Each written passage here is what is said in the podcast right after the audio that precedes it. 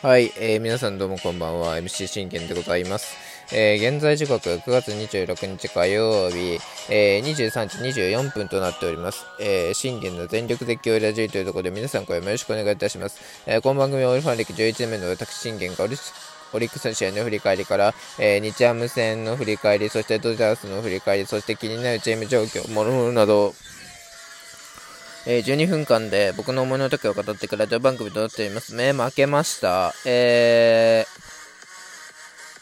ー、連勝が7でストップ。まあまあいいんじゃないですか。7連勝でね、あの、しっかりあの、貯金もね、できて、ここまで勝てただけっていうのも、うん、とあの、いいことだと思うので、あの、明日切り替えやすいんじゃないですか。うん、そうだと思いますよ。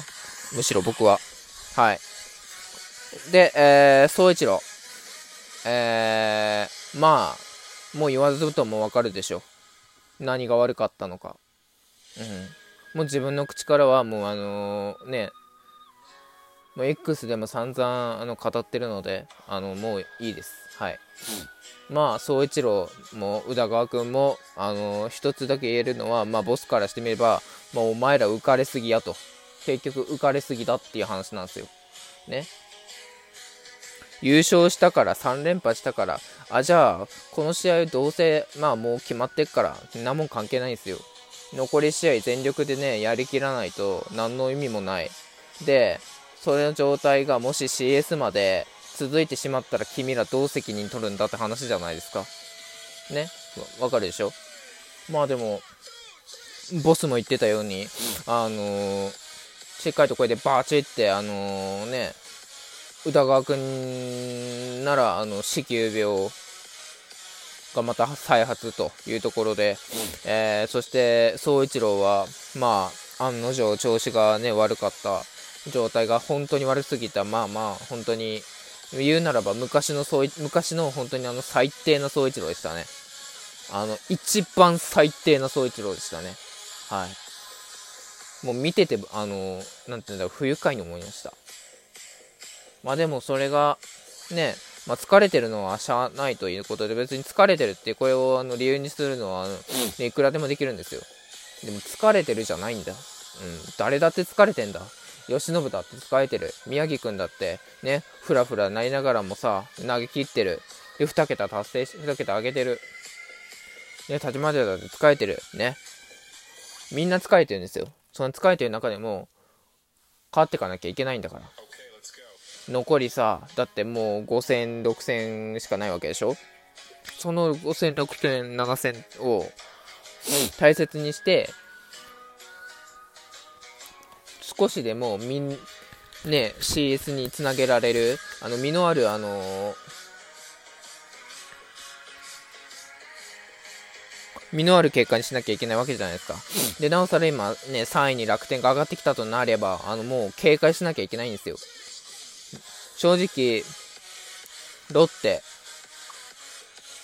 ロッテソフバンで、まあ、ならば、僕正直言って、ロッテならば、あの、望みありました。今のロッテならね。全然あの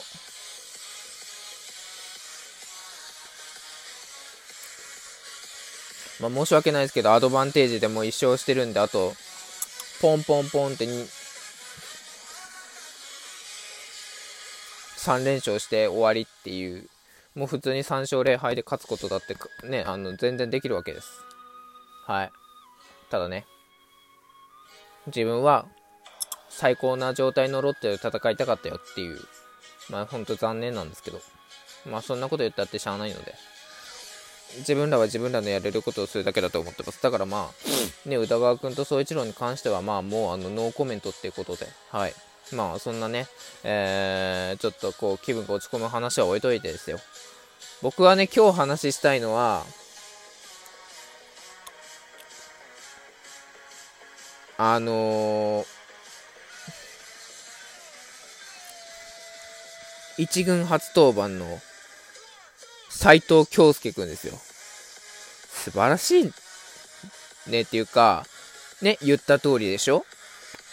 まあ確かに4回で、あのー、4回77球で降板しました。でも、結果、無失点じゃないですか。確かに、ね、2四球出して、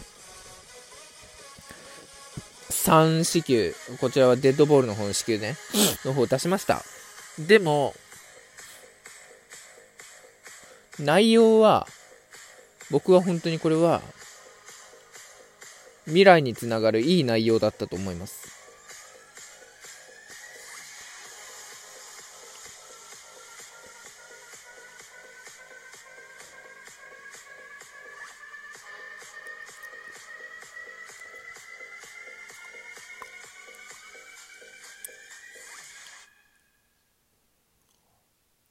うん。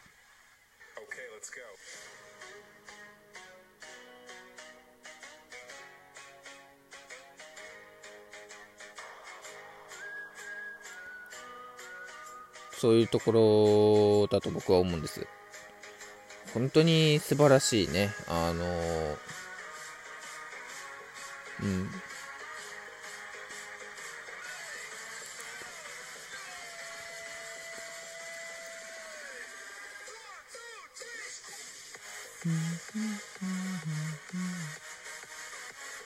もう本当にあのー、素晴らしいね、ピッチングだったと思います。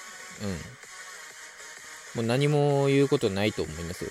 あとはこれが、まあ、四球がね、うん、まあ、本当に無四球とかになってくると、被安打1で、被安打1か2で、無四球で、で、三振数が増えてくると、本当にもうエースになってくると、僕は信じてますし、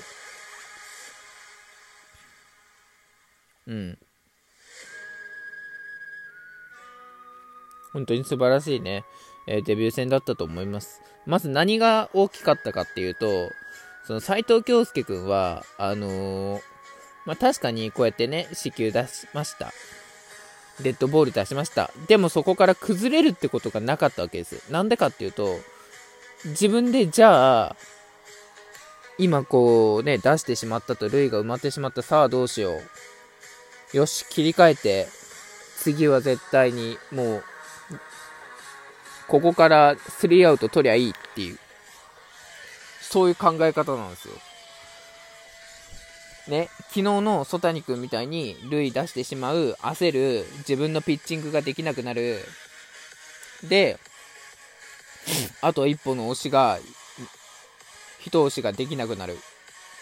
だから点が捉えてしまう、逆転されてしまうっていう流れと違って、斎藤京介君は、きっちりその流れを終わらすために、じゃあ、じゃあどうしよう。よし。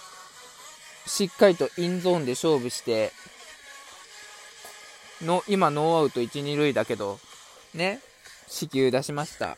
で、デッドボールも出しましたで、ノーアウト1、2塁のピンチ。じゃあどうするか。ここから3本取ってやろうっていう、その気持ちですよ。で、しっかり予言通り3本きっちり取りました。しかもインコース。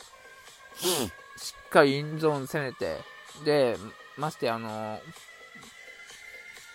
マキノンに見せたこのあの2者連続の見逃し、2者連続の三振は、あ2打席連続の三振っていうのは、あの何が良かったかっていうと、きっちりアウトコースもつけてるんですよね。だから、これが勝負だと思うんです。あの、だから、曽谷君って、僕はこれね、あのー、見えちゃうんですけど、逃げの投球しちゃってるんですよ、どうしても。こう、塁に、あのー、ね、1、2塁とか、そんなね、塁を許してしまったってなると、どうしてもこう逃げる投球になっちゃうんですよ。うん。なんか、焦って、自分の思う通りの投球ができなくて、はぁってなってしまったりとか、っていうのはあると思うんです。でも、今日の、そだ、えー、斉藤京介君は、それがなかった。もう真っ向から、もう、打たれてもいいから、点取られてもいいから、自分がやって、自分ができることをやろうっていう結果で、だから攻めまくったわけです。これが攻めの姿勢ですよね。曽谷君にはこの攻めの姿勢が大事なんですよ。ね、自分では攻めてるかと思いますよ、そら。でも、他人から見て攻めてないって言われてるってことは、まだやっぱり、その人押しが足りないんだよねっていう話になってくるじゃないですか。ね。だから僕は、うんってなるんですよ。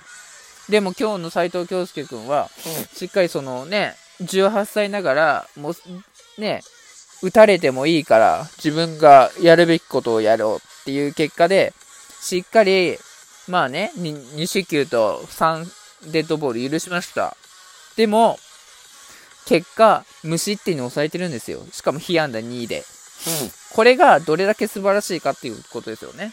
だから本当に僕からしてみれば本当に実りのある、収穫のあるいいデビュー戦だったと思います。お疲れ様。まあ、プロ発勝できなかったのがね、ちょっと残念だけど、まあ、でもこれがやっぱ学びだから、僕はあの本当にね、悟ってます。悟ってますというか、うん、今日のこのね、東京見て、確信しましたよ。4年後には絶対エースになってると。だから4年後には、ね、吉信、吉信超えも果たしている状況で、本当に、あの、え、オリのエースになっている。本当にもう怪物級のエースになっているのは間違いないなと思いました。だからこの3年間はきっちりあのね、あと体力、本当に9イニング投げられる体力をね、きっちりつけていただいてっていうところで本当に完封型ピッチャーな化け物にね、えなってもらいたいなと僕は思ってます。はい。というところでね、えー、明日は幸也です。絶対に2桁、えー、勝つように、えー、6度目のチャンスはないので、この5度目の正直で絶対決めきるように。バイバイ。